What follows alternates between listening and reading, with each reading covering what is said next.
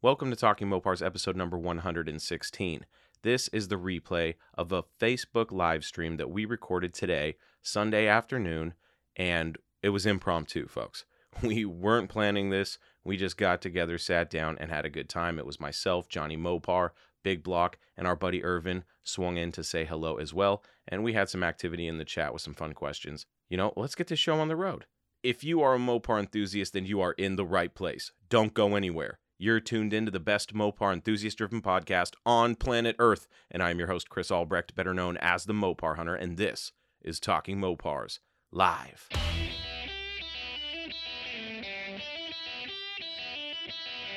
You're listening to Talking Mopars with the Mopar Hunter, your direct connection to all things Mopar.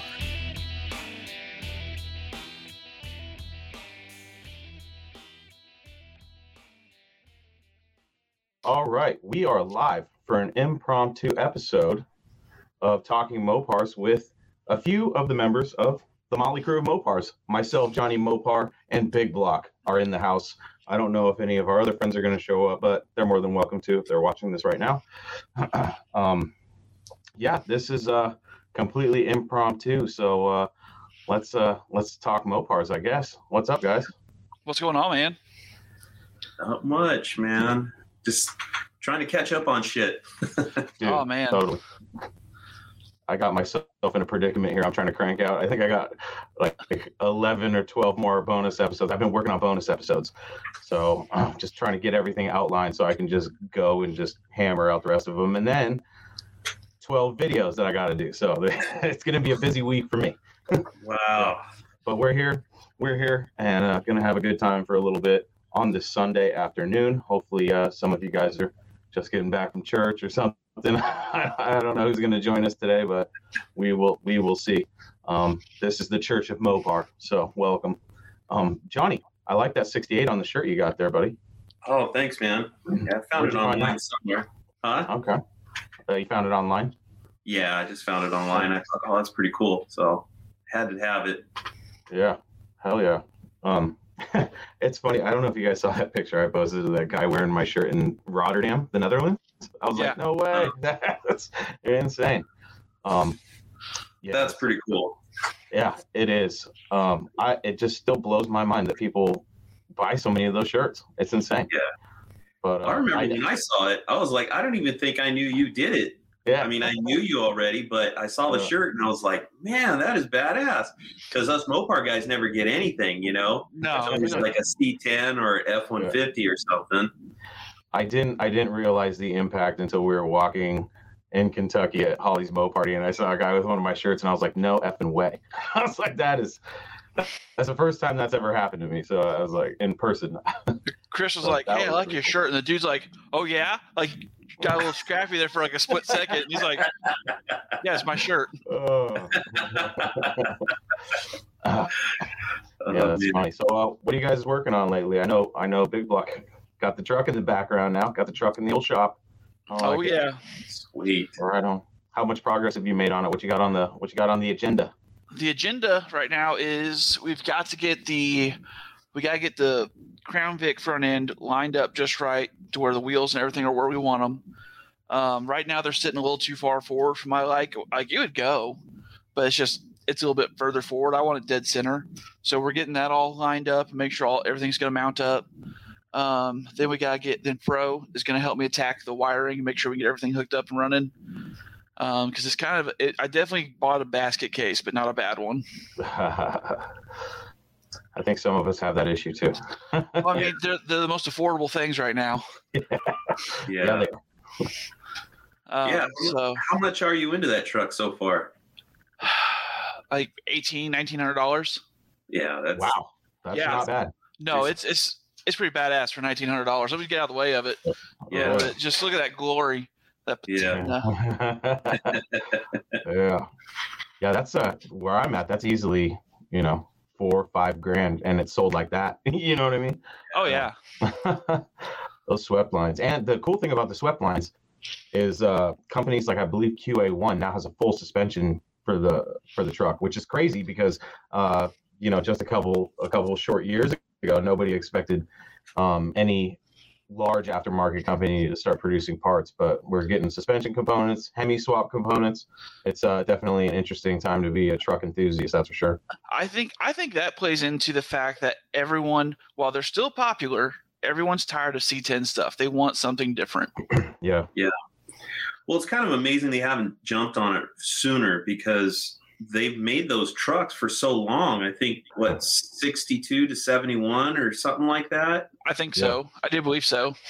And it's like, man, I mean, and they're pretty much identical throughout the years. It's just the grill changed and trim, and I think the tailgates changed a little bit. But um, it's like, man, if you made a suspension part for that truck and it would cover that wide of a range, it's just, I'll be honest, man. I mean, I love those trucks now, but back in the 90s, like those were the ugly ducklings. Nobody wanted those things, you know? so I could see why they didn't get much attention back in that time frame, you know? Right. I just, I, you know, one thing I like about the trucks is that you can have one and almost fill a couple different genres of uh, custom. Basically, you know, you can have, Yeah. you can make a little muscle truck that also can be shown at a truck show. You know, Yeah. it, it they definitely, you know, for somebody who enjoys customs and muscle cars, and you combine both of them, it's it's perfect. Uh, I really I really enjoy trucks, and I'm glad they're finally starting to, especially the Dodges. Obviously, C10s are everywhere, but it's really nice to see the following of Dodge trucks, and that's why, you know, every time I talk to a couple of these big brands that I have, you know, I tell them about the untapped market of Dodge trucks, and I, I don't know why they just don't get it. Yeah. So. Yeah, I almost hate to admit Oh, it, God. but oh, you're busted, dude.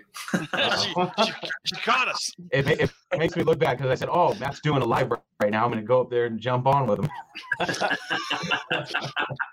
oh. That's my bad. oh, Yeah, I hate to admit it, but when the Gas Monkey Garage did one, and they did that, I mean, the LS swap was lame, but aside from that, the truck came out really bitching, and I think that's what really made me change my mind.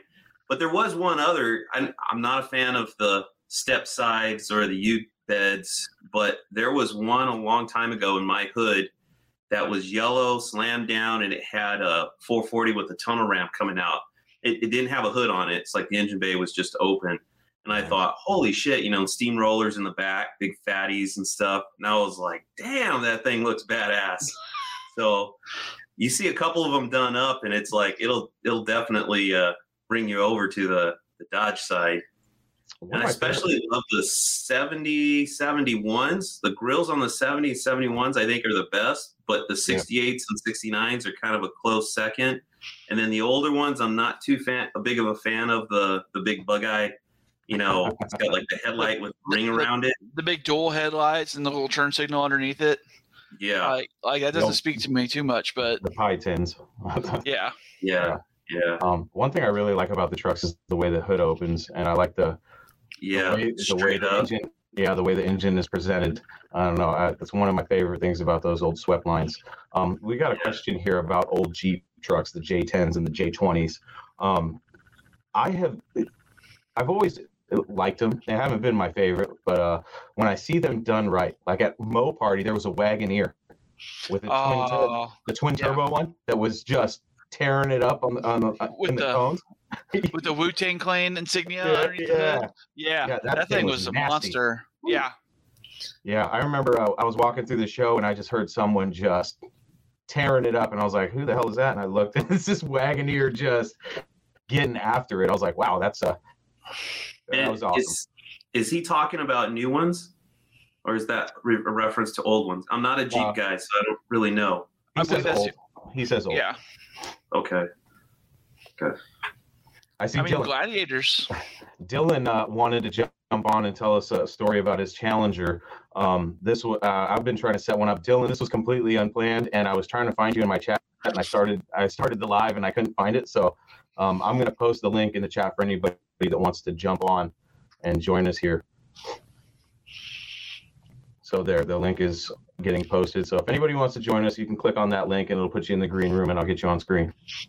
but yeah, uh, you know, there's tons of potential in those old Jeep trucks. It was weird because I've seen them on Craigslist, and some of them, it's like, like some people don't understand what they have and other people do. You know what I mean? So you see, I've seen them for a couple hundred bucks all the way up to, you know, five, six grand. Um, that seems to be five or six grand seems to be like the average price of Mopars that haven't quite, you know, stuck with the, uh, with the scene, you know, with the enthusiasts. But it, Yeah. it's definitely coming, especially with, with Wagoneers like that. People are going, oh, and they're seeing the potential there.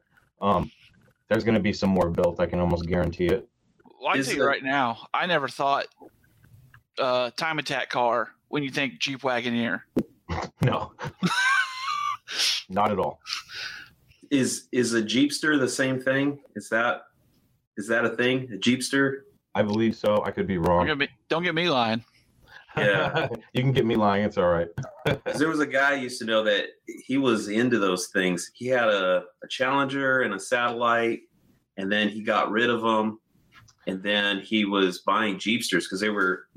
This would have been mid two thousands or so, but he was saying like they're so cheap compared to the the Jeep Wrangler type counterpart, you know, and they were a truck. They were like a truck back end, I guess. And Yeah, like they were- nobody wanted them back then. I don't know how desirable they are now. They were more reminiscent of like um, a Willys or a like Okay. pre pre CJ, I believe. I don't know my Jeep history. I'm not too uh, I'm not too up on that to be honest. Okay. Hey, Chris, your speaker's a little, I don't know, your mic's a little uh, scratchy. Is it? Yeah. You know, like if it's not plugged in all the way or Yeah, something.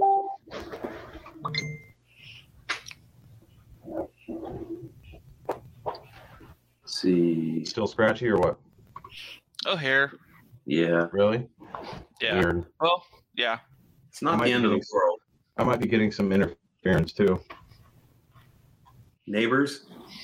I was crying. Like my wife was looking at me like I like like I had finally broken or something. And she was like, "Are you okay?" And I was like, "You, you gotta watch this video." Like I wasn't ready. I was like, "Holy shit!" Johnny did catch that audio, and then it just shows that guy in his chair, and I was like, "Oh my god!" uh, All yeah, You probably should play that clip. Yeah. Let me see if I can find it. Oh, yeah, that was pretty funny. Oh. So I was uh, trying to record one of the bonus episodes last night. It was like 10 o'clock, and my neighbor, you know, I, I give him the benefit of the doubt. I'm a car guy too. And uh, he was in his, gar- at first, he was in his garage just revving something. It sounded like an ATV. And I was like, all right, right. You know, and then after about five to 10 minutes of that, he gets in his Subaru, starts that thing up. And those things are, those things are loud and uh, not as loud as like a muscle car, but they definitely can be heard. And um, and then just when I thought it was over, he starts his uh, diesel truck, and I was just like, "You've got to be kidding me! How many how many cars is he trying to start right now?" It's like ten o'clock at night, and there's there's kids all over the place. I mean, it woke my wife up because she was asleep. It got my dogs crazy. It was uh, it was not fun, but I'll uh, I'll get my, my revenge. All right, let me see if I can find it here. I'm trying to make every time I share my screen, like nothing bad would come up, but I'm like, all right, let me just make sure there's. I'm not that stupid. Some little self nudes or something. Full full Burt Reynolds Yeah. rug uh, in front of his van. Oh, that's funny. Inside the van on the bed. There you go. There you go. I think I think this one is sick. Let me see if I can get this on here. Can you guys see that? Yeah. Okay. Trying not to uh see if I can minimize it here. There we go. I have multiple screens and when it pops up I always lose track of where the one I want is. There it is. Okay. Let's see if this even plays on here. I'm not quite sure what to expect. There is a little foul language in this. I apologize. I'm over here trying to record a podcast, and this idiot next door with the Subaru STI keeps starting and revving his car. It's really starting to piss me off. Right here on a Saturday night, you know? Doesn't he know that I have important things to do? oh, this is really starting to piss me off. I cannot edit out the sound of a Subaru STI from the podcast, and it's really annoying the shit out of me right now. I don't know if you guys can hear that. I know I can pick it up on my mic loud and clear. Ugh. I'm so pissed right now. I don't know what going on in the garage, but he'll start the STI a little bit, and then I'll go in garage, and I don't know if it's a ATV or what, but he fires that thing up and revs the hell out of it, and my dog's go crazy. and then he shuts it off after about five minutes, and then he goes back out to the Subaru, starts it, and sits there. And now it's idling. What?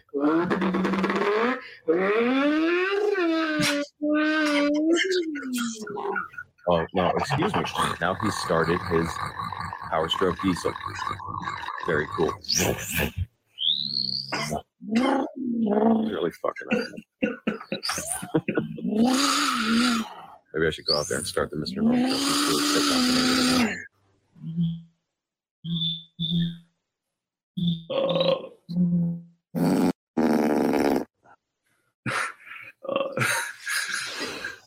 So annoyed right now.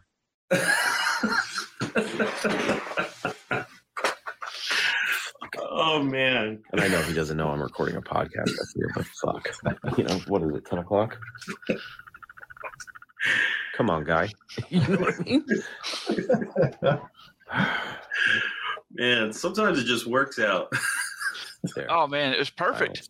Let's get back to it. It was. I you know, I had uh I had seen a video before with like somebody making engine noises, you know, like "Nee, nee, nee, nee, nee, nee, nee," and I was I was like, let me see if I can find that. And that guy came up, the first guy came up, and I was like, oh, this is like too good.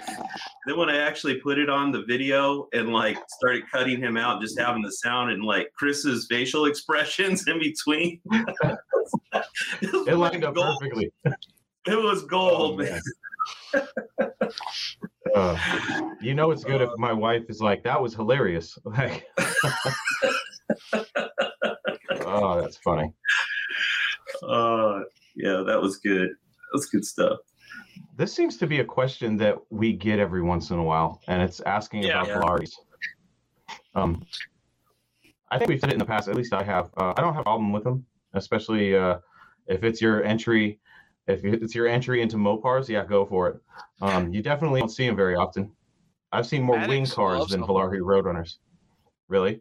Maddox, yeah, Maddox loves them. He loves the Volare stuff. They're- Yeah, they're cool cars. I mean, Really? they're, they are um, from a if you you know you know how much I complain about A bodies. I mean those things are at least big bolt pattern and disc brakes up front right out of the gate. Um, so the the only problem with car like in California is the emissions. They're freaking choked down. They got vacuum lines everywhere. You know, they're they're not good for California. If you were going to start off, you'd have to keep it absolutely bone stock in order to smog it and register it, drive it here. But if you're anywhere else in the country and you don't have those kind of hassles, I'd say, yeah, it's a good entry level car. They're cheap. You know, get your foot in the door. V8s usually, and uh, good tool around in something like that. Make it cool, like the Roadrunner and the uh, the RT. Those two are kind of over the top, you know, with their spoilers Yeah. and stuff. Oh yeah, But what about what about the Richard Petty uh, kit car one with the wide body, the fender flares on it? That's like ahead of its Yeah. time. Yeah, definitely. It's pretty cool. Yeah, they're definitely uh they're definitely cool cars. And I know for a while, I don't know if Chris Fields is gonna be reproducing since he got um Schumacher. I know that they had Yeah. some swap kits for the um for those cars for like big blocks. I'm not sure if they did the modern Hemi stuff, but I'm sure that modern Hemi stuff is in the pipeline from somebody. Yeah. I know. Last time I talked to him, I saw him because he had a car show at his shop uh, a few weeks back, and I was asking him about it. And he's got he's just got a lot of stuff on order. He's just like backed up, you know. Um, kind of that whole supply chain thing is affecting him as well. Um, so Yeah, that's. Uh, I'm just glad somebody got it because I was kind of worried that that company was priced a little too high. I know nobody would be willing to buy the intellectual properties, but sounds like sounds like it's going to stay alive, and that's always a good thing because I know that I've had people reach out to me for those swap parts just because I'm in the Seattle area, and I'm like, uh, I think he's selling his business. So yeah, yeah, I Um, think it's too bad because I think, uh, I mean, you, you can't. I- I don't know. He, I think he got into some medical issues or something, and that's the what it sounds business slipped. Yeah, and then it's like you know you slip up a little bit like that, and then it could start hurting your reputation, you know. And even myself, this was before Chris had bought it from him, but um, I'd ordered a torque strap from them, and it was like months going by and months going by, and it's like, what the hell, dude? You know, I'm emailing the guy, and the guy would not freaking respond, which just pisses me off more. Last time I shot him an email, and I'm like look dude just just tell me like are you ripping me off? You're you know because you're not responding. I've shot multiple emails. You're not responding to me. Like you took my money. Like if you're not going to give me my money back just tell me you're going to rip me off so i could be like done you know and then he's like oh you know sorry i'm back order on some components. And uh he's like i have a turquoise one. This is the part that attached to the k member. I have a turquoise one and uh or do you want he's like i got black ones coming on order. Um you want to wait? And i go just send me the turquoise one you know i'll freaking rattle can it or something no big deal. But um yeah and i, I think chris is having to kind of unravel a lot of that stuff because i think there was some issues with the vendors and stuff like that too so he's having to re go through like new vend get new vendors to make some of these parts and I saw he, he did a post not too long ago. I think he's got the headers back up and going, the tri Y headers, which I have a set on my Duster for Big Block. Um, they're actually pretty awesome headers. If you're, they're small tubes, so if you're looking for big horsepower, it's not really the way to go. But if you're making like a street car and ease of fitment and stuff, those headers are pretty awesome.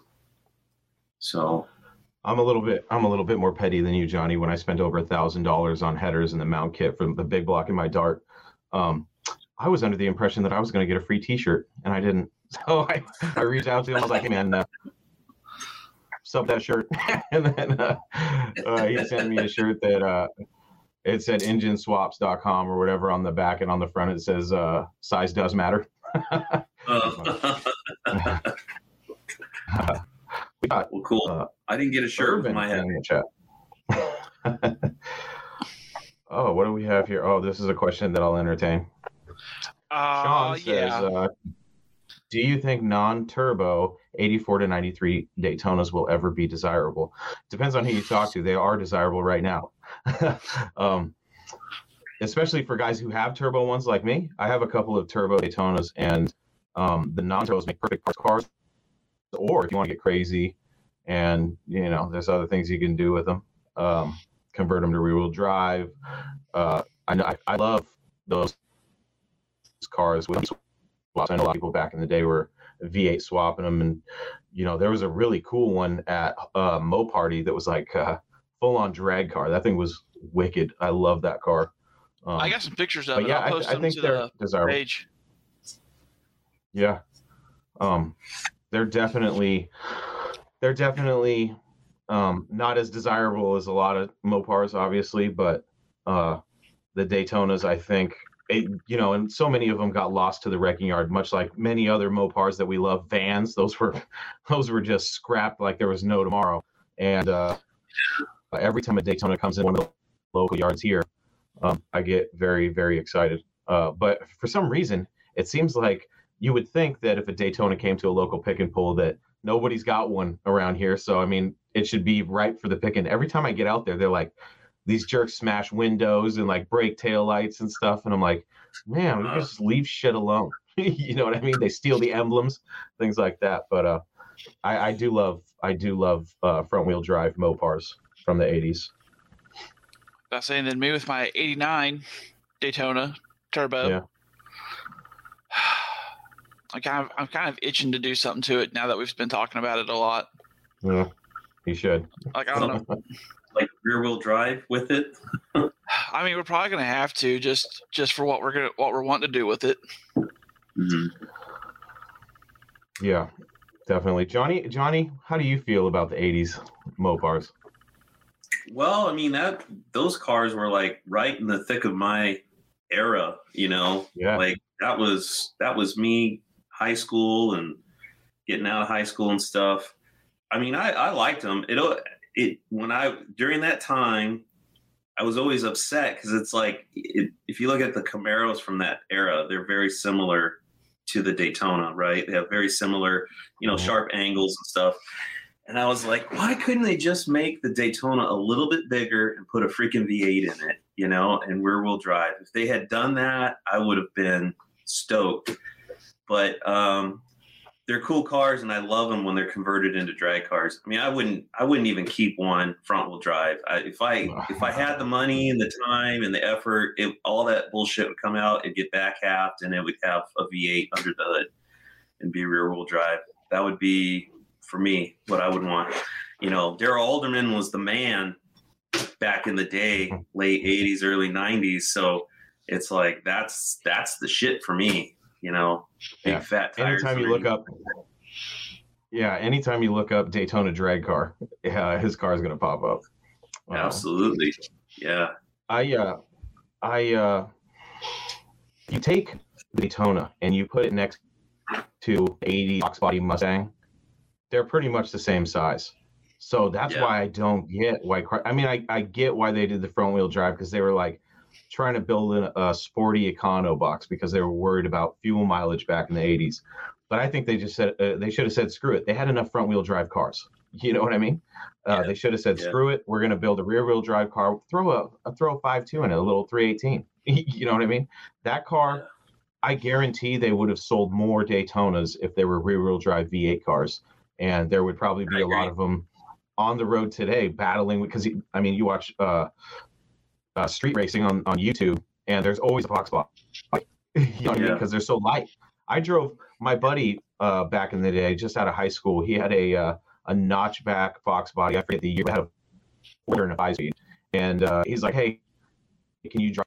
And I was like, "Yeah, sure." So I'm driving this thing, and it was fun. I was like, "Wow, these things are light." I I'd never driven a Mustang. I didn't know what to expect, but even with the four cylinder, it was fun. yeah. So I could only imagine what a Daytona with a V8 and a five speed would have would have been like. So that's where I think Chrysler missed the mark on that one.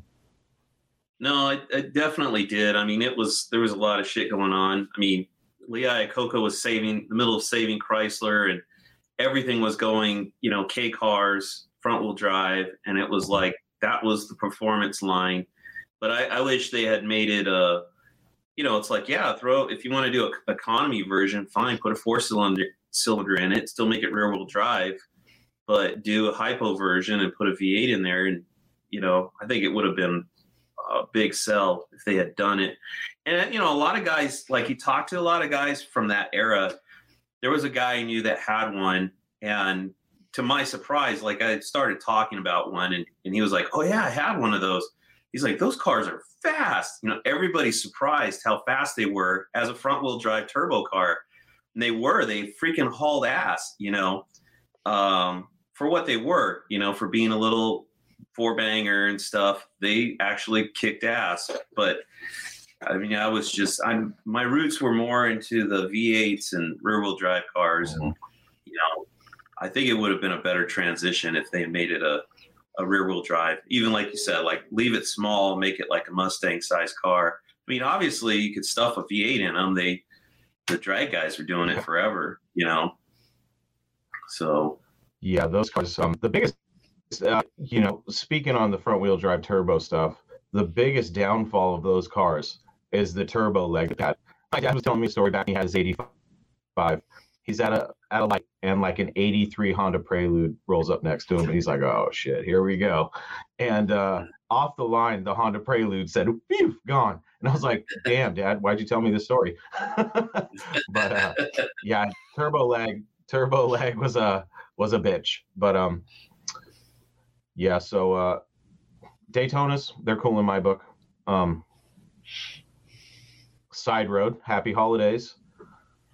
Happy holidays to everybody. I was actually thinking, so my wife and I have a tradition on Christmas Eve where we put together uh, our daughter's toys and stuff, and maybe have a couple drinks. Um, if she goes to bed early, I, I'm sure you guys are busy, but uh, I'm thinking about doing an impromptu uh, Christmas Eve live for a little bit. So if you guys get bored and you see me pop up there, feel free to join. Um, All right. Sounds Right on. so, yeah, I don't know. I thought it'd be fun. Uh, Sean, I didn't know you had turbo Daytonas. I've got a 92 Daytona ES, three liter auto. I did drive to work. Yeah. Um, I, my dad had a new 85. and I grew up pretty much riding around in it. So those cars have a, a hold a special place for me. And uh, my dad, once he, once I started doing the Mopar Hunter thing, and then the podcast started, my dad just started uh, buying up these cars. And one of them, I actually found one. It was a 87. It was a red 87 Shelby Z for 600 bucks. And what had Wow. happened was the guy, the guy blew the uh, head gasket in it, took it to a shop to have it repaired, and on the way home, he blew the head gasket again, and it parked it in a storage Gosh. unit. It's it's in pretty decent condition considering its age. So um, we did get a uh, another 2.2 turbo engine that had been sitting on a rack in this wrecking yard um, across the Puget Sound from us, uh, like a three-hour road trip over there. And the guy's like, "Yeah, this thing's been sitting here for years."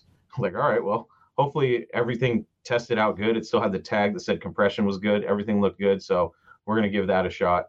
Um, so that's one of them. And then my dad sees on, I think it was it was Facebook, I think, on Marketplace, this 87 Shelby CSX pops up, and those cars are numbered. Uh, and it's $180. And my dad was like, huh? He's like, I'll buy this thing. Receipt first in line. Boom. He went and got that thing. Uh, $180 Shelby CSX. Um, the guy had torn it apart, but it has all the parts. And then um, in another deal, my dad bought for $400. He got a 84 um, Dodge Daytona Turbo Z and a blue 87 Shelby Z. So the red's technically mine, and we're both to kind of work, work on this CSX together. The 84 is his, and um, the 87, we got special plans for that. Maybe send it to Louisiana or something. I'm not sure yet, but that would be pretty cool. And then uh, my dad also has two other Daytonas. He's got a an 87 um, Pacifica. So it's an automatic, but the thing's got 30,000 original miles on it. It is a cream puff. Um, I wish it was a Shelby Z because it's black. Uh, so he's got that one, and then he's got an '86 uh, Dodge Daytona. Um, it's the CS, the competition series that's black with the gold wheels and the gold stripe, T-tops, black leather. Um, definitely a cool '80s car. I don't talk about them much just because I don't have them, like in my possession. But um, the red Shelby is going to be coming home with me eventually. But I've got a, I've got another project I got to I got to haul home first, and I think that's going to happen sooner than I expected. That's exciting. But yeah, Wow. yeah. Um, the 92 Daytonas, uh, my favorite years of the Daytonas were like the 89 to, I, think I think the new style started in 92. I think it's 89 to like 91. I really like the Shelbys from there because they had the more refined, they look smoother on the outside. They weren't as like sharp. I don't know. I don't know. That's a good way of explaining it. When they changed the dashes, I wasn't too, I wasn't too thrilled. Maybe it's because, um, I don't know. I felt they were a little bit too Mitsubishi for me. Um, I liked the uh, the dashes in the '80s cars better, but they're all cool. I mean, I wouldn't say no to a really clean one. And if I could find an IROC RT, those things back in the day, the '93, I think they were '93s, '92, '93 Daytona IROC RTs had like an engine that was, I, I, yeah, I think the cylinder head was built by Lotus or something like that. Um, I got to do some more research on it. But uh, they did zero to sixty in six seconds, and for the early '90s, for a front-wheel drive car, that's that's pretty snappy. You know, those uh, Yeah. those cars are nothing to uh, nothing to laugh. at. Pretty quick. Um, I'll probably be doing an episode on all the crazy front-wheel drive turbo cars that Chrysler was messing with, that all had pretty impressive zero to sixty times. You know, you have the Spirit RT and a bunch of other fun cars. So we'll talk about those at some point. Um, You know what I really liked was the Chrysler Conquest. The Chrysler Conquest was a bitchin' car. Yeah, rear wheel drive, it's, it's funny. Yeah, exactly. And They, the uh, wide body they they did on that. Like the first year was, huh? The first year was They missed- ugly, but when they did the bulged, Yeah. you know, wheel Yeah. wells, oh freaking a man, those cars were so nice. Yeah, I uh, I, if it wasn't for the if it wasn't for the Mitsubishi thing, I think they would have gotten a lot more love from Mopar guys. Hardcore Mopar guys, like, f those things. you know what I mean? But uh, I've seen him with all sorts of V8s. I've seen him with um, Ford 351s. Uh, a guy I know, um, actually, he was a friend of my cousin. So we were at this little um, automotive uh, automotive shop or repair shop, and I got in my car and I heard a V8, right? And I look over and this uh, it was a Starion, it was a Mitsubishi Starion, I believe, same car. the right. Starion pulls up and it's just rumbling the ground. And I was like, "What in the hell is going on here?" And he pulls in and I'm like, "Hey, dude, you got a V8 in that thing?" And he goes, "Yeah, it's a Ford 351." I was like, "Holy shit!" And he's like, "Yeah, he uh, for torque straps he had to use chains." He's like, "I had to chain this thing." I was like, "What?" And he goes, "Yeah, this thing is nasty." Um, it looked a little hodgepodge, but uh, it, it sounded it sounded nasty. But uh, um, definitely uh, there was SEMA that was pretty badass. I don't I don't know if it was swapped, but if it was, I'd imagine it had an LS in it. Um, he did not have the hood open, uh, so that that would be my guess. But it was it was a little too wild for me. But I've seen some. Um, I would like a just a clean looking uh, Conquest or Starion. I guess I guess I'd be open minded, but um, just a looking stock, but having a V8 like a Hemi swap in it, that would be that would be cool. Yeah, for sure, for sure. Plymouth Laser Turbo. Good luck on finding a clean one of those. I haven't seen a clean Laser Turbo in a long, long time. It's like the. Uh, I actually I know someone that has a Chrysler Laser. Um, those are like uh, the Daytonas, but I believe you're talking a laser that is um, more reminiscent of Eclipse. Uh, Johnny Johnny Mopar deals of the 1980s car. Yeah, I don't talk about him much because Johnny will always one up me, so there's no point. uh, Yeah. Yeah, that was a big problem with those uh, Starions and the Conquests were the Mitsubishi V8s. I, I believe they had these pieces of shit 2.6 liter Mitsubishi uh, uh, four cylinders, and they were just garbage. It's too bad too because that car had a lot of potential, and it's like what the Daytona should have been: rear wheel drive. You know. yeah, yeah, But- absolutely. I think those cars were like the number Oh. one stolen car in all of the United States back in the 90s. I remember some seeing somewhere like the, and it was mostly like Honda Civics and stuff that were the the high theft cars. But that car was number one on the list, and I, I must be because they were just Wow. so easy to steal. And I don't know for sure, but you know, I think back They then you could just take a screwdriver. yeah, yeah.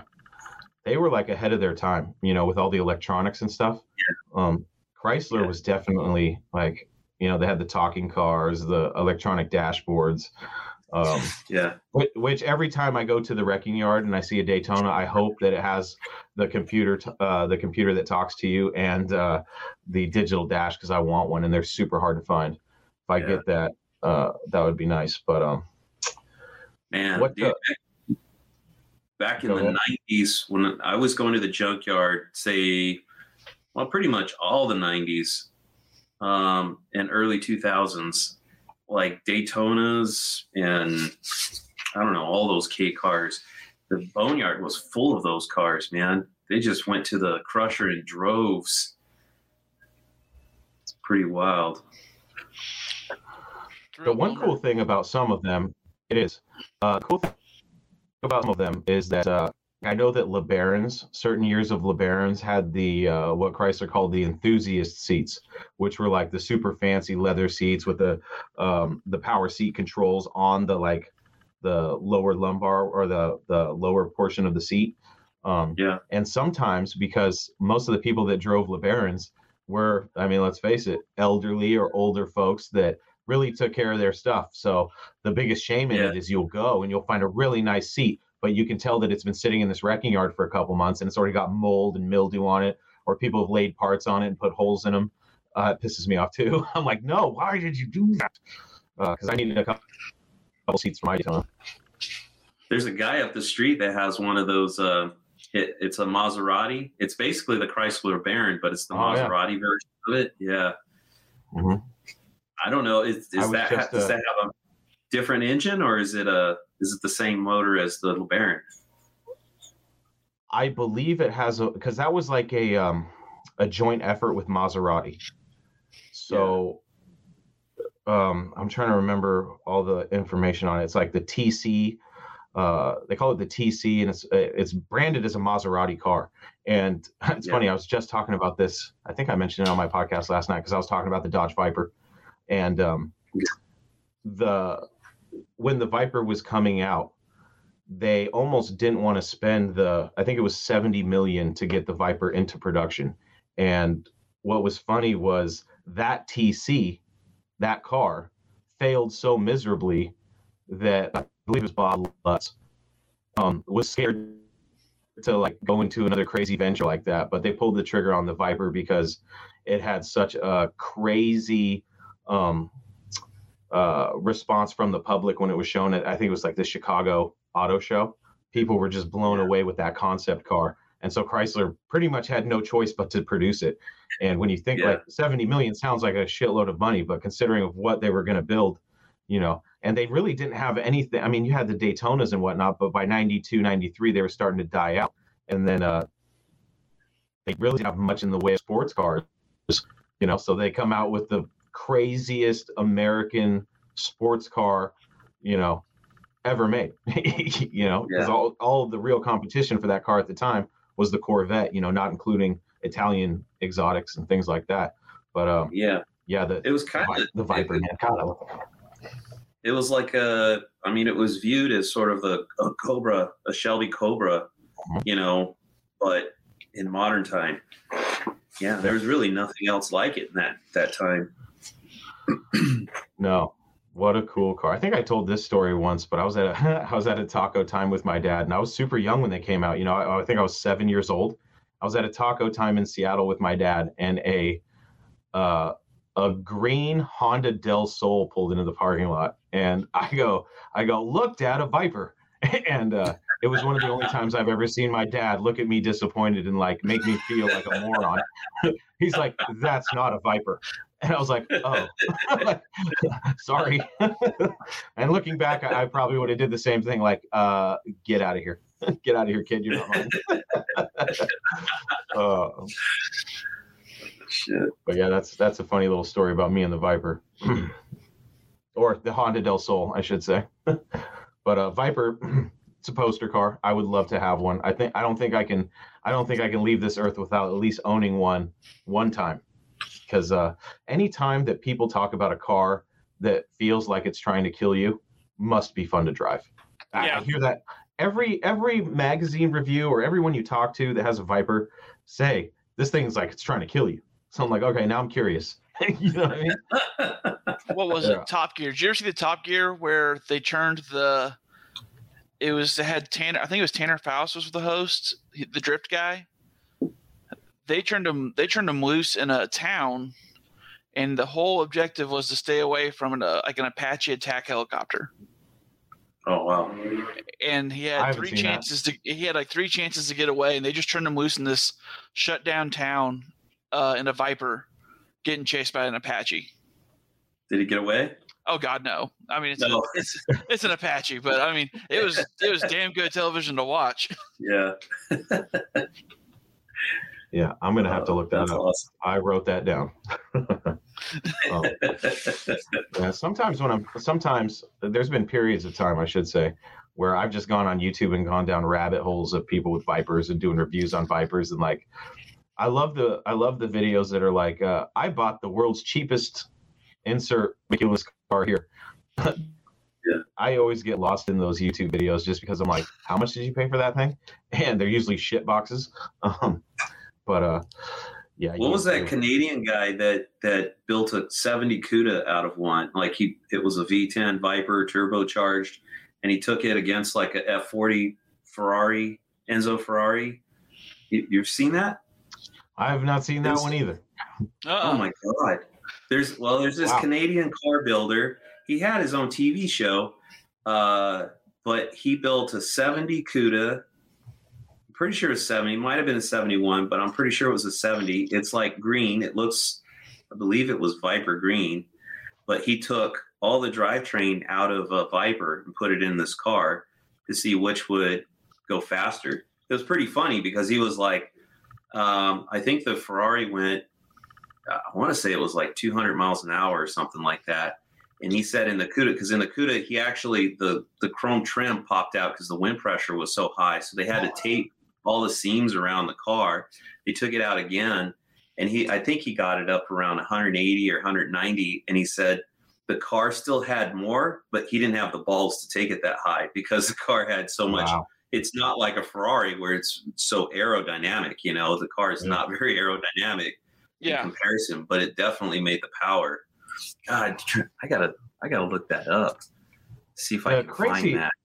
the crazy thing about something like that is you have to understand that the amount of engineering that Ferrari puts into their vehicles to have a car builder, you know, and this isn't taking anything away from car builders, but they don't have a team of engineers, you know what I mean, Right. to help them engineer this car to be able to handle high speeds like that. And uh, the fact that he it, that he built that car to be able to to you know produce results like that is insane. That's crazy. Sorry. Okay, if you look up Super CUDA 208 miles per hour versus Ferrari Enzo on YouTube, you'll find it. Okay. Super I'm CUDA 208 miles per hour. Wow. So I was wrong. I guess he took it to 208 miles an hour. yeah. It's been a while since I saw the video, but it is fucking phenomenal. I mean, and, and they, they took it on a big, like a NASCAR racetrack, like, you know, big banks on, you know, to get up to that high speed. I don't think it was NASCAR. I think it was a test test track or something like that somewhere, but just insane. It's awesome to watch. When are we going to start a parts swapper section of the Facebook page? Here's why I didn't start that because I I started the um, MCOM page, uh, and when I created it, I didn't want it to be a parts uh, page because those always get spammed, and there's so many of them that I thought, eh, the best thing to do would be uh, to just go into. I think you can go into the discussion area of um, the Motley Crew and just post in there. Um, I believe you can do that. Uh, I would have to look when I'm not logged in as um, the admin, but uh, you should be able to post um, just in the general in the general feed, and uh, you can post whatever you want. It just won't end up. It won't be something that you can. Because what people do is they'll post on Facebook Marketplace, and then you can choose like a shitload of different groups to post to repost that post in. So I see all sorts of stuff come through uh, my other for sale page, and it just gets it gets clogged up and it's hard to admin. The MCOM page is just so that we can share all of our content. Um, but if you if you really want to post something, uh, we can work something out. Larry says, anyone want a nice 74 satellite custom wagon? 73,000 original miles, no rust or dents, 318 tow package, daily driver. I mean, do I? Probably not. That's only because I have other projects lined up right now. Um, a 74 satellite custom wagon. I know Johnny's got a lot of wagons, and wagons are hot right now, dude. So uh, there is a uh, what page is that? There's a group. Um, I think it might be uh, Mopar four door drivers or something like that. But uh, I, I would I would imagine you could post it in there or share it on one of the. Uh, there's got to be a wagon page too, a Mopar wagon page. There has to be. Um, I'd I'm be sure surprised there if there wasn't. But Um, there uh, is definitely there's definitely a, a, a market for those things um, with certain folks. I mean, I want it, but uh, I have too much shit going on. so, but Larry, where are you, and how much do you want for it? Just out of curiosity, in case somebody's watching this, dude. My my buddy John Jones, I've told mentioned him before. He took a satellite, or I think it was a Coronet wagon, um, maybe like a seventy-one or seventy-two, and he put a seventy-two Charger front clip on it. I actually he had a buddy that started the build, and the fenders on a Charger do not line up with the Coronet, you know, that generation. Yeah. So he had to cut the fenders in half, and I think it was the top half of the Charger fenders with the bottom sides of the, the wagon fenders, and he welded them together to make the car flow into each other. So this thing was freaking awesome because it had the you know, like 72 Charger grill, uh, hideaway headlights with the wraparound bumper and stuff. And he had a bulge hood on it. And then it just flowed into the wagon from there. And it looks so freaking perfect. Like I couldn't believe how good it looked because conceptually, if I had tried to sell you guys verbally on this, you know, idea, you'd say, no, this doesn't sound like it's going to work. But he actually had it sitting there Wow. and man, for the longest time, I always thought about asking John if he'd want to sell it. And, uh, you know, between different houses, not having the space, not having the money or whatever, one day I go over there and the car is gone. And I'm like, Ah. what happened to the Charger wagon? And he goes, oh, I crushed it. I didn't do anything with it. And I was just, I needed to get rid of it for space. And I'm just like, why didn't I ask? Why didn't I ask? And actually, because of that, that's why I told him, like, I don't know how many years ago, I told him about the 70 Coronet wagon that I got from him. I planted the seed back then. If you ever get rid of the 70 wagon, be sure you let me know. So I don't know, it's been like seven, eight, ten years went by, and he finally said, you know, do you want that wagon still? I was surprised he even remembered. And I'm like, hell yeah, I want that wagon. so man, I got the 70 Coronet wagon. cool. Yeah, at least. I'm curious to see what your plans are for the wagons, dude. What do you got planned for them? Uh, so for the 70, nothing's planned yet. I, if when I get to it, it's probably just dropping a drivetrain in it and rolling it. But um, for the 69, it's really close. I mean, it runs, but the floors are very rusty on that car. So I really need to patch the floors, and I just don't have the time and bandwidth right now. I thought about buying the patches and then just dropping them in over the rusty floors just to get me by. So that's a possibility. Um, and then I just want to roll it. I want to leave. The, the rear end is leaking. When I took it into the muffler shop, it was dripping on the trailer. It's got an eight and a quarter in it. So I need to pop that thing out. I have an eight and three quarter B body I can put in there. So I need to go through that rear end, put it in the car, do the floors, and then I think I can roll it, you know? So I'm pretty excited about it once I can get to it because I really want that car to be like my tall gear highway car that I can go long distances with, you know, Sure. and uh, you know, not be limited to I don't know around the house or you know because the gas mileage is so bad or the gears are so low or whatnot, you know. So Yeah, wagons, dude.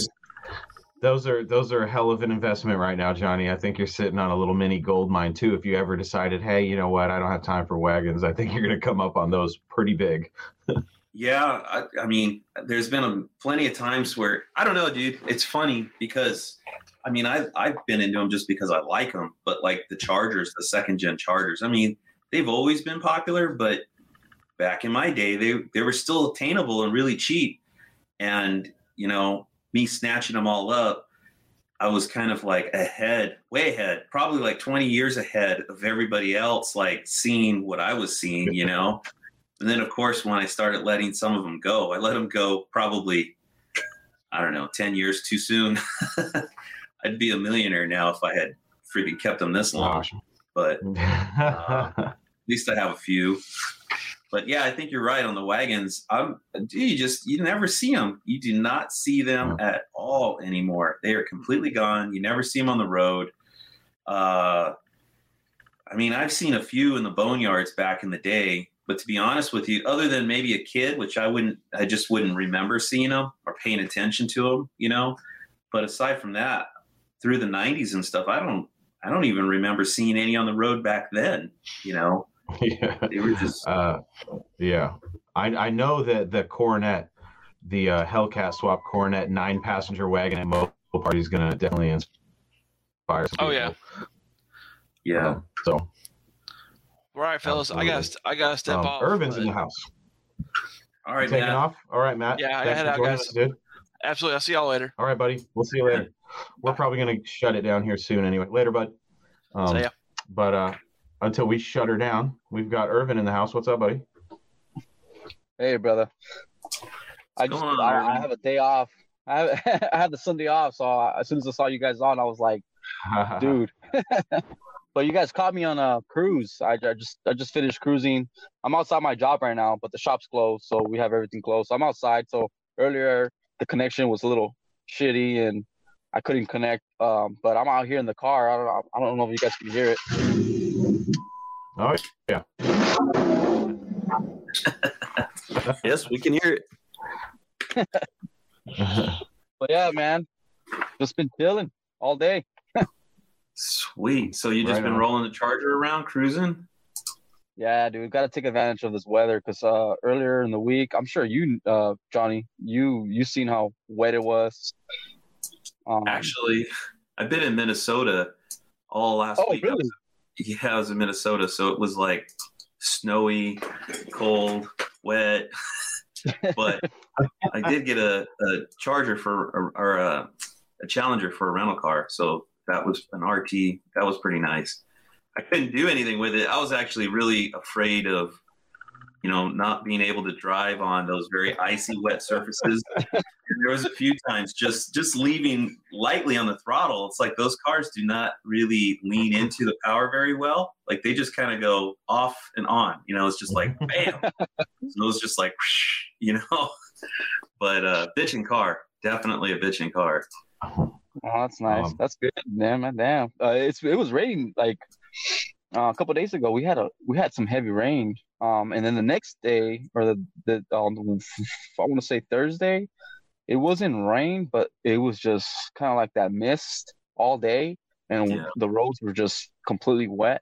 And it was like you know it it wasn't safe to even drive at high speeds or anything. Like you just had to be really careful and watch what what throttle you had it on because I mean it was like that. But today it's nice and sunny, and I mean I mean you know it's Cali weather, so I decided just you know what take the car out, just drive for a bit, windows down, sunroof open, and just enjoy life, brother. right on. Yeah. Um, we got a question in the chat. Let's see what you guys think about this one. Uh, what's your favorite movie car? And uh, Sean says any answer but the Bullitt Charger is the wrong answer. I have a different one, but I'll let you guys go first. Mm. Movie car? Movie Irvin, I'll Mopar. let you go first. Huh? Movie Mopar. Has to be a Mopar, yeah, yeah. yeah. That's a tough one. He's trying not to say the Charger from Fast and the Furious. I was, I was gonna say I was gonna say Charger from Joe Dirt. yes, there you go. Nice. All right. Irvin's Um, is the the Joe Dirt Daytona. That's awesome. Definitely one of my Yep. favorites. I one of my one of my favorite movies is uh the old original Cannonball, not Cannonball Run, but Cannonball. There's a uh with what's his name, Carradine, the kung fu guy.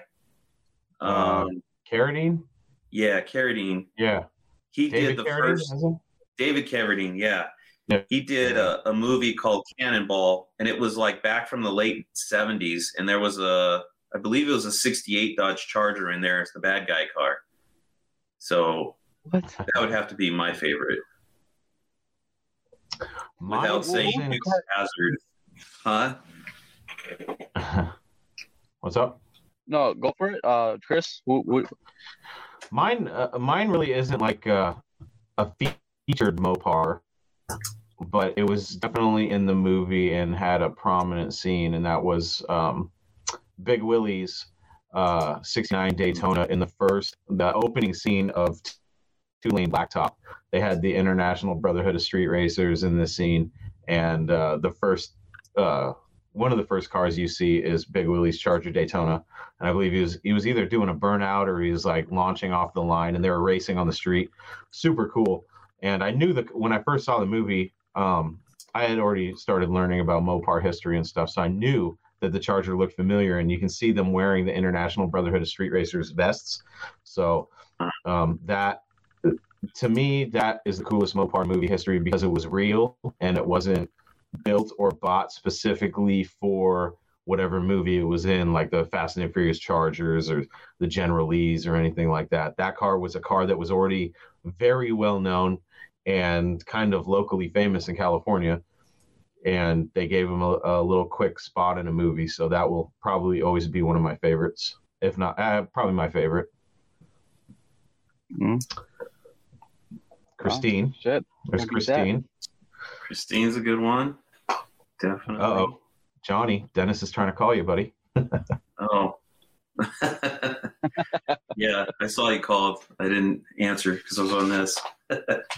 I'll call Hey, you back. Chris. So how do you, Hey, uh, oh, I'm sorry. Go ahead. I was gonna say how how do you share something like share? You have to share screen to share a picture of something. Uh, I I think so. Do you guys have the same option I do at the bottom for uh, sharing? Or yeah, no? it says share screen. All right, yeah, let me- so I'm if you try click it. on yeah, if you click on that, you should be able to see what you would be sharing on screen. See screen share. Good to hard. Sean says that the white Daytona Big Willie race was restored five miles from where I live. That's awesome. That's a fun fact right there. Yes. They actually, I want one of the 118 scale replicas of his car, but it's like $500 on eBay, and I just can't justify that price.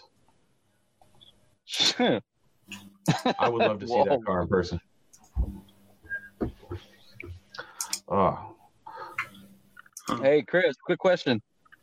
what's up, buddy? Uh, I don't know if it was in your uh podcast, but were you the one that mentioned that all the the chart? Well, not the Chargers, but the first Charger in the first movie of Fast and uh, Fast and the Furious, it was a prop, right? It didn't have that blower. It wasn't even a Hemi. It was all a prop. It was all messed. Uh, So this the first time you see the car in the garage, Right. It does it Right. does have a real Hemi in it, but it's a first generation Hemi, not the second generation. But it does have a blown Hemi in it. From what I understand, they put that engine in the car specifically for that close up shot, and as that scene was recorded, they yanked it out. Yeah. Well, I think uh, I saw Fast and Furious Nine. I think it was the most recent one, and Uh-huh. they were doing a lot of like throwback stuff, kind of tying stuff together. And I remember there was like a 392 Hemi, blown 392 Hemi there, which was like, okay, that's the engine that was in that 70 Charger, you know. So it's kind of cool that they did that. Yeah. Um, and then there was just a, a wedge 440 wedge i guess like he was wrenching on it um, and it was in the background of one of the earlier fast and furiouses so it was Okay. pretty pretty cool i i don't know if i did it right but i did do like uh, try to screen share that a wagon can you see anything on your end Chris? I cannot see anything on. I can't see anything on my screen, but my my feed has been lagging a lot, so I don't know how much of my how much of what I've been saying has been getting caught and uh, glitching out. But um, we're probably Okay. going to get going here in a couple minutes anyway. I don't see anything, Johnny. Okay, I don't know how to. It's. It looks like it's showing next to. Well, let's see. Sure. Yeah, I don't know. Oh, There's wait, like a I got some, I got some. I got something here. Hold on. Okay, there There you we go. go. There it is. there you go. Nice. Ooh, That's Ooh. a badass wagon. I like that. I like that. Yeah, Yeah. Tina. people with Mopars, you know, they se- it seems to me like people like you either have to have uh, an E body or a two door B body to have fun with Mopars, and that's absolutely not true. Look at that wagon. That thing is sick. Yeah. um, I, That thing's nice. I would drive the hell out of that thing. Oh hell yeah, hell yeah! I love that thing, man. '68 Coronet wagon. Uh, I think it's in Europe, if I remember right. The plates were European, so somebody in Europe has it now. Wow, perfect All patina on it. patina. Yeah, yeah. That's another And I thing. That, love it's another thing that's not mentioned enough when it comes to Mopars, and that's that name another American car manufacturer where the wagon resembled any of their muscle cars. I can't think of any. Oh, You know what I the, mean? the Chevelle. Uh, they did with the Chevelles. They had a Chevelle wagon. Oh yeah, wagon. that's right. That's right. You're right. Yeah. Yeah. You're absolutely right with the Chevelle wagon. This is still more bass than that. Oh, uh, for sure. All I can think yeah, I about is the completely Chevy about the Chevelle uh, wagon. Caprice. Didn't Chevy Caprice have a Yeah. wagon as well?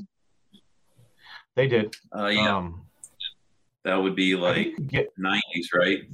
Oh, that Yeah. yeah. never mind. That is a nice. Yeah.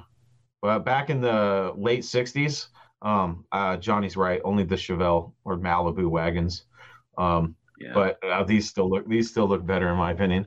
Um, gosh, yeah, that's Oh, how insignificant those Chevelles are. I didn't even remember those things. Yeah.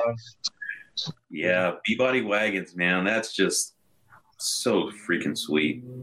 I love that car. Yeah, Johnny's My, got uh, one too. So yours could look just like that, Johnny.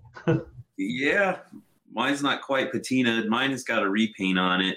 It looks like it was originally white. Somebody painted it yellow, and then they painted it white again, so it doesn't have any of the breakthrough. It's got legit rust in the bottom of the doors and the floors. Oh, that's Uh, crazy. Yeah, but Rack, do you have the wrap on the roof? Mine is not a roof rack. So that that one right there is a 440 model. The 500 model, I believe, also came with the rack, but mine is a deluxe, Okay. which is the bottom of the line. It did not come with roof Okay. rack, but I. I do have a roof rack. So Nice. I'm thinking Uh-huh. about putting it on there. Yeah. Yeah. A Yeah, guy was that would be partying awesome. out of Plymouth B body and uh uh I went to buy parts off of it for something. I can't remember what now, but I think it was the doors for another 68 Coronet wagon that I got from my buddy John Jones for a while. Um, long story short, gave the car back to him, and but I I got the roof rack from that parts car, and uh, yeah, I was like, yeah, you can't find those things, dude. Those things go for a mint. Those roof racks on those wagons, they're probably worth more than the rest of the car. It's insane. Yeah, it's freaking Crazy. wild. what a That's good surreal. God! The lines on that wagon are so cool. Yeah, absolutely. Those, those just they look perfect to me. I mean, just wagon and you know, like the 68 to 70 B bodies are just they're not quite square. They're kind of square but smooth, you know, and you know, of course, B bodies in my view, they're like the perfect size car. But as a wagon, it's just it's perfection, man. Uh I've seen a lot of guys will put the Super B hoods on them with the dual scoops, but Yeah. I what I wanted to do to mine was put the bulge hood on it, like the um like the Super B. It's just a small bump, so it's kind of uh, not so in your face, a little more subtle, Yeah. which I think would look perfect on a car like that. You know, Hey Johnny, what what wheels what wheels are those right there on the wagon? Uh, are are they like those uh, American Racing? yeah, those are American racing wheels. Those are probably like 17s, if I had to guess. They're a little bit bigger than 15s. Um, low profile Yeah, tires on it. Those look like the I mean, they Toyota look Stu's. sick on that car, dude. Yeah, They look good. Oh, yeah, they set the car off. I mean that that just looks perfect. I'd roll that car wagons all day just- long. Wagons just look so good when they're slammed. Yeah, for They, sure. they, yeah, hundred percent. I agree on that one too. They do look different. They, look- they, they, you know, there's no other car out there that just looks the same when it's lowered like that. all B bodies look good low, but yeah, wagons especially. I, I'll definitely be dropping the ass on mine when I get the rear end all swapped out and everything. It's going to be low, yeah. so that's should be a- fun. Hey, uh, way to roll. qu- uh, very quick. Um, w- there's a Chrysler that's a two door. I might be wrong, but it's a it's it's. I want to say uh, it's a, a Crossfire, the Chrysler Crossfire. hmm Mhm. I seen one with a 5.7 Hemi swap, and I, and I was just like, really? I was tripping because that's something that Dodge or should I say Chrysler should have done. When Yeah. they released that car, it, I'm, I'm sure that car just died out. It wasn't selling. Nobody liked it. I mean, I mean, it wasn't. I mean, I think I don't know. I don't know exactly the engine that it had originally. I know it was a V6 or maybe a 2.4. I'm not too sure. I'm not 100 percent sure. But I looked up a video after seeing a short clip of a 5.7 Hemi swapped, and man, dude, that thing pulls. And you think about the body of that car; it's, it's very light as it is. with Yeah. uh, uh five five seven in it. Eh, it sounds mean, dude. I mean, it's just like the, it's like, it's like Chris said about the the the Prowler. You know, like you know, if it if, if it wasn't released then and it was released now, a lot of people would probably enjoy it better, or not enjoy it better, but I they would just I appreciate don't, it more. I don't understand the marketing of these guys. You know, it's like these guys got their head so far up their ass or something like that. Like they just don't understand the. You know what I mean? Yeah, right. I mean, you, you, Yeah. you throw millions of dollars into designing these cars. Like the Crossfire is a very good looking car on the front end. I think the tail end of it is nasty. But yeah, I mean, this V6 in there, it's like if they put a V8 in there, it'd be a badass car. And the same thing with the Prowler. Prowler would be a badass car if it had a V8 in it, you know? It's Oh, like, yeah. what, what the, f- what are you guys Yeah. thinking? And even with the history of Chrysler, they should have. If you're going to put a V6 in it, at least turbocharge it. You know what I mean? It's like, come on. Yeah, yeah. Yeah, The problem with, uh, especially the Crossfire, was all the Mercedes DNA that's in that car. That's uh, that's Yeah. a big problem with those Too, things. especially. Yeah. hmm But hopefully, uh, this uh, news about the Hemis going bye bye is really uh, disheartening for me. Um, I think they're making a huge mistake getting rid of the Hemis and I think doing it I think they are too. It's a I think huge mistake. If you're going to go, you want to push electric. I mean, I think that's fine. Go ahead and try it, do it, but do it in parallel. Like to go ahead and, you know, I don't know, cut off the freaking one of the baddest freaking platforms you guys have ever come up with, you know, and announce you're going to kill it. And, you know, if you listen to like what Tony, uh, Uncle Tony was talking about, which I, I think he's on to something. I think that they are going to, I think bringing I back think- the direct connection name was is a ploy into the electric cars, DC, you know, and they've already talked Mhm. about and given hints that they're coming out with a electric car. Um, it's all fine. I, I don't really have anything against it, um, but I would do them in parallel. You know, it's like if if they don't take off quite like you had hoped, may, you, you know, at least keep your your high performance line going along. You know, and see what happens. Because I think there's going to be a lot of guys. It's going to take a while to get guys convinced, especially the older guys, convinced that you know electric performance cars are the way to go. I think even if even if that was the norm today, I mean honestly, like at a drag strip, I don't have anything against electric cars, but I don't want to see them racing gas driven cars. Like they should be just different classes. You know, put all the electric cars together and run, put all your gas engine cars together and run. And even if the gas engine cars were slower, you know, just hearing the thump of the explosions coming out of all of the cylinders is like, to me, that's what it's all about. You know, it's like, why do Harley sound the way they sound? You know, it's it's part of their what they are. You know, you could put a muffler on those things and make them sound like a freaking Honda, and they'll be quiet as hell. But do you think anybody will buy them? Probably No. not. You know, there's a reason they do it. Yeah. It just seems to me, it seems to me like they are going to kill off the enthusiast movement that they worked so hard to build. It seems like it hasn't even reached its peak yet. And now they're like, all right, we're going to take everything you guys love away. I think it's going to backfire on them.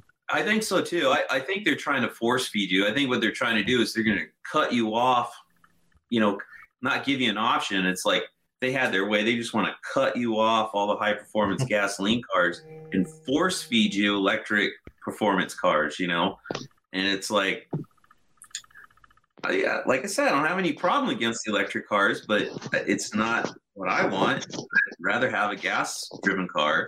And when we don't have gas pumps anymore and stuff like that, then fine, you know, then I'll drive the electric car. But I don't know. I'm not ready to make the leap of faith right now. No, absolutely not. Um, I I'm totally open for them to build an electric muscle car, but for God's sakes, don't take away the Hellcats or any of the Hemis and replace them with Yeah. turbocharged V6s. Why? Why are they doing that to us? I don't know. I I think it's going to backfire. I hope it doesn't. It, once I started hearing the like concrete evidence that they were like um, they were really going to do that, I Yeah. I had really wanted to campaign to be this chief donut maker guy. But uh, I don't know if I could sit there if they were telling me, hey man, you gotta you gotta be on board with all this electric stuff and the Hemis are going away. I don't know if I would be able to sit there with a straight face and not go, Are you guys out of your fucking minds? like, Yeah. I, I Yeah. There's no way. So Yeah. um, I think that, Well- that dream for me is dead. Yeah. I mean, it's like it's like at work. I mean, I'm a small I'm a, I'm just a small technician where I work and it's like all these decisions made by people that make a lot more money than than I do. It's just I I don't know where they come up with this shit. You know, it's like they they just want it faster, sooner and uh no resources to do it and it costs no money and it's like there's just seems like there's no common sense. There's such a huge disconnect between the people calling the shots and the people doing the work. And this feels a lot like that. Like some freaking guy that, you know, the CEO or somebody high in the ranks has decided electric cars are the way to go. They are the wave of the future. And we want to get in front of that. And it's like, but you guys aren't connected with the grassroots people, mm-hmm. the guys that are buying the Hellcats and they're they're buying the RTs and they're buying the Scat Packs, the guys that are that have kept the company alive for the last, you know, whatever 15 years or so, you know, with all of this new modern enthusi- uh, high performance enthusiasm and stuff. It's like you guys are going to pull the carpet right out from underneath them, you know, and you're just basically what you're saying is, oh, well, fuck you, you know, tough Yeah, shit. yeah, Here's an electric car, buy it, you know, and it's like, I don't know, that kind of turns me off. Yeah, it does. It really does. It's it's it's going to be really hard for them. I th- I don't think they understand what they're about to do, and maybe maybe that's why we've gotten such cool shit the past few years because uh, they knew that it was all going to go by bye bye. So they're like, oh, let's just give it one last hoorah, and hopefully they don't hate us. you know what I mean? Yeah, it's like, yeah, how yeah. could you do that? How could you build the most badass American muscle cars from the modern era? And then just Yeah. pull the rug out from under everybody, you know? Uh, Yeah, I don't know. I mean, usually usually these decisions are made because of money, you know, and it's like if the sales were suffering, then it's like I mean, they probably wouldn't even plan on, you know, uh, ending the line of the cars 2 years from now. They would end it now. You know, it's like, Yeah. "Oh, our sales are suffering. We're going to we're going to kill this line of cars." Uh I don't know. I they just they think they see something that I obviously can't see, you know, but yeah, I could be wrong. I could totally be wrong, but I don't know. I don't get it. if if they kill the Hemi before one of those ends up in a Chrysler Pacifica minivan, I'm going to be pissed. they had to they had to do that one time. I mean, come on, guys. you know, we Yeah. bought enough of your shit. Give us one crazy car for the guy with eight kids that just his wife won't let him even he can't even fit all his family in a Durango. So he's like, what am I going to do? I was hoping that they'd get a, a? Pacifica out there with the with the Hemi in it, but I guess that's not going to happen. So, is the Hemi done like officially for all platforms, whether it's the Challenger, Charger, or are they going to continue doing it for the truck? That's it. It sounds like they're going bye bye with the Hemis. Period. Um, I was Really? kind of wondering. uh, Yeah, I was kind of wondering the same thing about the trucks. I. It seems like most of the talk has been focused in the car lineup, but I imagine if they're getting rid of the Hemis, all of them are going to go bye bye, which is crazy to me because I'm like, okay, what are they going to? Are they going to put a turbocharged V6 in, uh, you know, a Ram 2500, or is it going to be you're either going to get an eco diesel or you're going to get God? I can imagine they're going to come out with an electric truck, and then you got the Cummins. So who knows? Um, let's uh let's try to end on a positive note if this is even a positive note. But uh sean sean coming strong with these uh turbo mopar questions. He asks do you guys like hardtop 87 to 95 lebarons or am i the only weird some bitch that's into those? I'll tell you a fun fact. Those cars the hardtops in mexico were known as phantoms. And uh i i like daytonas better but if I needed a cheap driver and I could find a turbocharged one with all the options, hardtop, black, um, you know, for a thousand bucks, yeah, I drive the hell out of it. Now, would I spend a bunch of money modifying it? Probably not. But uh, I don't have a problem with them now. I do have a problem when they're all like loaded like what grandma would have, then I'm like, okay, you know, it doesn't do anything for me. But I have seen a couple cool LeBarons in my in my life, so I'd say I do like them. Yes. Do I pursue them? No. But do I like them? Yes. I I always thought that the hard tops were cool. If I was going to ever roll one of those, I would have rather had the hard top, not the convertibles. Freaking everybody had the convertibles, but I'm just not a convertible guy. I'm just not a fan of them. So No, yeah, definitely, definitely agree with Johnny. Um, not a convertible guy. Every car, every car that comes out convertible, I'm, I'm always picturing them hard top. So, so I'm have to say, yeah, the hard top they're pretty sick. I'll tell you what. If uh, we'll, we'll end on this because we've got 100 uh, an hour and 20. If you put one of those LeBarons up against a Thunderbird of the same years, I'll pick the LeBaron every time. Even though you could get the Thunderbird with, I think you could get them with a five liter, but yeah, no no Fords for us. Um, thanks for joining me today, guys. This was completely impromptu, and it turned out to be a pretty fun episode as usual. So no surprise there. Johnny, tell them where they can get all your fun content. Uh, YouTube. Go to YouTube. Look up Johnny Mopar. I'm not going to mention Facebook anymore because people try to friend me there. I just don't pay attention there, and I don't. I don't like vetting people. You know, so I don't even bother. Uh, you can also find me on Instagram, Johnny with a what would you call it underscore and then Mopar, or maybe there's no space. I don't even remember. uh, anyway, look up Johnny Mopar on Instagram. You'll find me, and the, the uh, Motley Crew of Mopars on Facebook. That's where you can find me. Yes, sir. That'd be a better place on Facebook. So. Yeah, absolutely. Um, Irvin, you want to share your Instagram, buddy? Yeah, I mean, st- still, it's still gonna be the same thing. Um, all out Mopar, it's all dot out dot Mopar.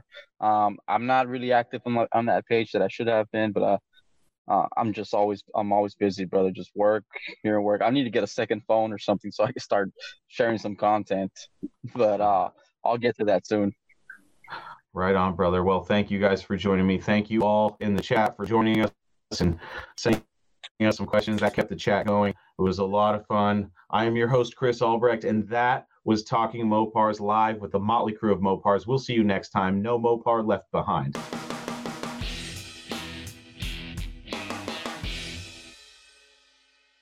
Wow, folks, that was a rough one. I don't know what was happening with my equipment, but I could tell that something was not right, and I was trying to adjust it during the live stream, but I just couldn't get it tuned in. I have to look at uh, what happened, but the mic sounds good now. So what I think it was was something in the settings on StreamYard, which is the platform I use to host these streaming sessions. So I need to figure something out there because I think one of the settings was off, and that's why it sounded like I was recording in a bathroom and making popcorn at the same time. So I apologize for that. Hopefully you got through it. And, you know, there you have it, my friends. Another episode of Talking Mopars is in the books. For everything you need to know about the show, you know where to go talkingmopars.com. And you can reach me by emailing chris at talkingmopars.com or by leaving me a voicemail on my voicemail box at 20928mopar, and you just might get to hear yourself on the show. That's it, my friends. Until we talk again, I am your host, Chris Albrecht, and that was Talking Mopars live.